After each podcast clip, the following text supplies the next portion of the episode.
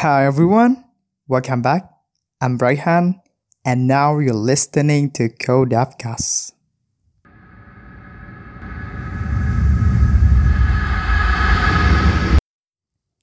What's up everyone? In this episode, we're having another guest from Pakistan. His name is Saad, and he wants to share his story to become a developer. So, what are you waiting for? Let's hear out. It's time to Dev Stories 15. Okay, my name is Saad Pasa. I'm a junior software developer working at the Interactive. I'm the first Pakistani student to be selected as a Google Code-in finalist. I'm also a Google Action developer and a Vivid open source contributor. And I'm here in high school currently. So that's my intro, I guess. Okay. Assalamu alaikum. Wa alaikum assalam. How are you, Saad? I'm great. How are you? I'm great too. Alhamdulillah. First of all, I want to say thank you so much to save your time to have this conversation. I really appreciate that. So glad you can make it. Thank you for inviting me. So what is keeping you busy these days? So what's keeping me busy these days? So I'm working full-time at just the Interactive as a junior software developer, currently working on React and Python. And I'm also a full-time student here in Pakistan. I'm currently studying Inter, which is equivalent to high school, I guess. I'm a high school student and a junior software developer. Right? So these things are keeping me busy these days. Okay, so basically you're working while learning. Yes, I'm learning, creating things and working on my own. That's my stuff. So I'm working full time here. So I'm also contributing in open source communities and I'm studying also along the side. So that the thing, it's very keeping busy, and I think I have to concentrate more on the studies nowadays because I got a result 2 days back and it was not good at all, so I need to concentrate more on the studies, I guess. Okay, so I want to know how you become a developer. I mean, what is makes you to want to be a developer, like learning programming or into programming? Okay, so it goes back to 2014 or I guess 2015 when I was 15 years old or 14 years old, I guess. So I always had a passion and thing for computers, so I wrote my first program at 14 or 15 years old, I guess, in C Sharp and ASP.NET. I worked with that style, and I was currently in O-levels, so I had a break in programming for 1 year, and then I started again in the programming, and I go to an institute called Saylani Mass IT Training. I learned React Native, and Node.js, and Express, all these front-end and backend libraries of JavaScript from SMIT, and then I started my career in programming. So when I started my career, so there were not many opportunities for me. So I participated in Google Code-in. That I become a first finalist. So that competition gave me a bump start in my career. So many companies approached me for the job. So I choose the Interactive, and I'm working here. So after becoming first finalist of Pakistan, so I contributed more in the open source communities and worked more with the open source communities, and so I have done many things in the machine learning tasks and a lot of things in the Google Assistant. My machine learning video was trending on LinkedIn in, I guess, AI tab or things, and that is how I get into programming, I guess. Very short and precise. I have already 1 year, I guess, 1 year experience in programming, not too much, but I'm really contributing in open source and talking and going to stuffs and keeping up with the community and keeping up with the Pakistani and Karachi community. Oh, okay. That's cool. So I want to know the Google program that you mentioned. What is that? Google Code-in. Yes, Google Code-in is an open source competition for 13 to 17 years of students. So I'm currently 18, so I can't participate. Yes, so it's starting from 2nd of December. It's open for all over the world. You can participate from wherever you want.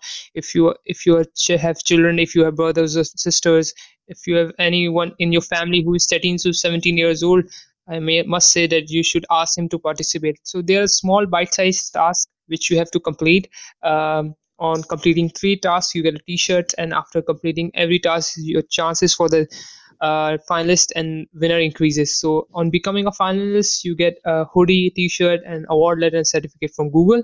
And on becoming a winner for any organization, you get a fully paid trip to Google headquarters with one of your parents. Oh, so that is what is Google. Yes, that's a very huge competition, and not a lot of many people know about it. Oh yeah, I just heard about it. Oh, great. So do you have any sisters or brothers or children that you want to participate? I guess I want how to become a finalist. How I became a finalist. So yes. I participated in Google Code-in. So you have to choose an organization. So I chose OSEOS as my organization, Australian Open Source Innovation in Technology, I guess. And then I started contributing in OSEOS organization. So there are bite-sized tasks. I was working on React Native these days, so they have 2 React Native projects going on. So they asked me little tasks. They have problem with the issues. They have build issues. So you have to fix that thing. So I completed, I guess, 10 to 12 tasks on these 2 repos that included many merge requests, some issues, and I also built a design, a whole new design for the carbon footprint, one of the OSEOS React Native project. So that is not something very hard or something very out of the box. It's really simple thing that you have to do if you are very keen to work in the open source community. It's just like Google Summer of Code. I guess you have heard of Google Summer of Code, I guess. Yeah. In Google Summer of Code, it's project based, and here in Google Code-in, it's task based. Like you have to solve issues on the GitHub repository. That if some repo has some issues, you have to solve that. If they need a new page in the React Native application, you build that React Native application, new page on that React Native application. So it's simple as that. So that's I completed 9 tasks, and then I was chosen as a finalist. Oh, that's great. Thanks. Okay, so what is your first project that have you created? Oh, still remember one of my big project I started. It was one of a project that I started. It's what in my early career. So it was an OLX application that I have to build. Similar to OLX application, it was a final project of our SMIT, Saylani Mass IT Training. Okay. So I have to build an OLX application in which it has a feature for offline ads. So if you click on add to favorite, it will go offline and you can view the ad in offline. So it has many features, like you can contact the buyer in messaging. It has push notification. It was also the progressive web app. So that was my first project, and that project helped me a lot learn the concept of JavaScript. It was based totally on JavaScript and Firebase, nothing else in between.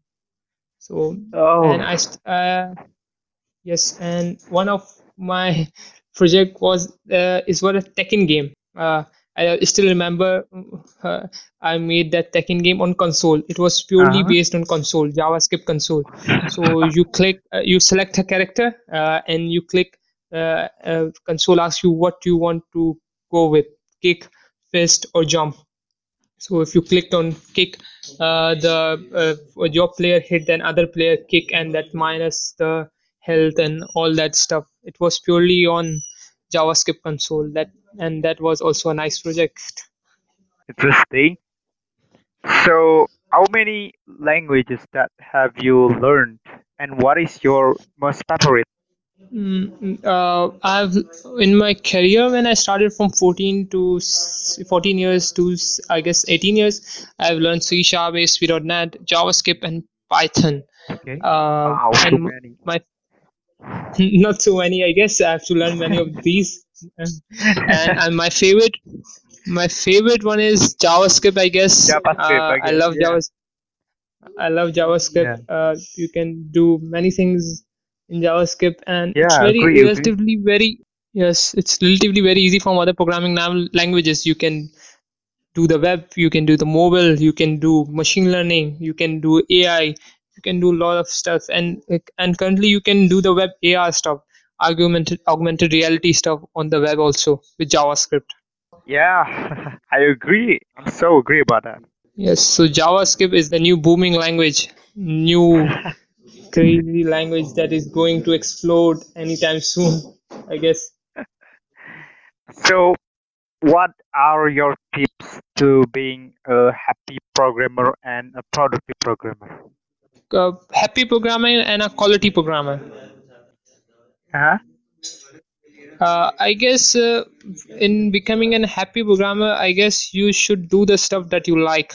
If you love working with the front end, you should go with the front end, and if you love working with the back end, go with the back end, and do the stuff like contribute to the open source communities, work with the communities, your local communities. It will help you boost a lot of confidence, and it will help you meet new people that will make you happy, that you will be meeting your likely minded people, so that will also keep you happy.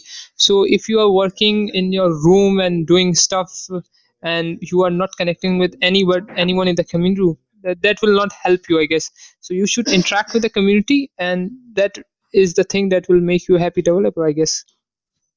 Okay, interacting with other developers, right? Yes, I guess that is the thing to become a happy developer from my perspective, I guess. Okay, so how about productive programmer? Like we have to contribute. For becoming a quality programmer, I think it takes time. I guess it takes time to become a quality programmer. Yes, I guess you have to work with companies, you have to work with people, more people. And the thing in contributing open source, also contributing open source community also that make you a quality programmer. But in my perspective, I guess it takes time from becoming a junior software developer to a senior one and to a quality programmer, I guess. It's take time and practice, I guess. The more you practice, the more good you are as a developer. Okay, that's good. So, what is the most challenging things that you ever face when become a developer? What is the most challenging thing I've ever faced? So, I still remember the Redux part when you are learning the Redux first time. So, that is the pain really for the one with the React experience. So I guess that is the most challenging part. I have to learn the Redux, and after that there are lots of many hurdles in between that you have to cross. Like after learning HTML and CSS, you have to cope up with the JavaScript. That what is happening, what are all those variables, what is happening, what is the function, because as a newbie you have to face all these obstacles, but with the time it become relatively easy for you, and the features and the bugs, and it's become a joy for working with the bugs and working in a tough environment and working out. It's become a relatively easy thing for you as you grow, but for a newbie I guess it's a pain when you are doing new stuffs and you are playing with the JavaScript and you are creating a callback hell and there's a function and what is this. I have seen many new ones to the programmer. They are just they say I can't do it anymore, but just it's the end. Many hurdles that I have come across, and I still remember one thing was that where to start. So not many people know where to start if I want to become a web developer. So many people know where should I start. So that is the most common hurdle in every developer life, that if you want to become a data scientist, where should I start? So I think the answer is online on the web, but not many people want to search it.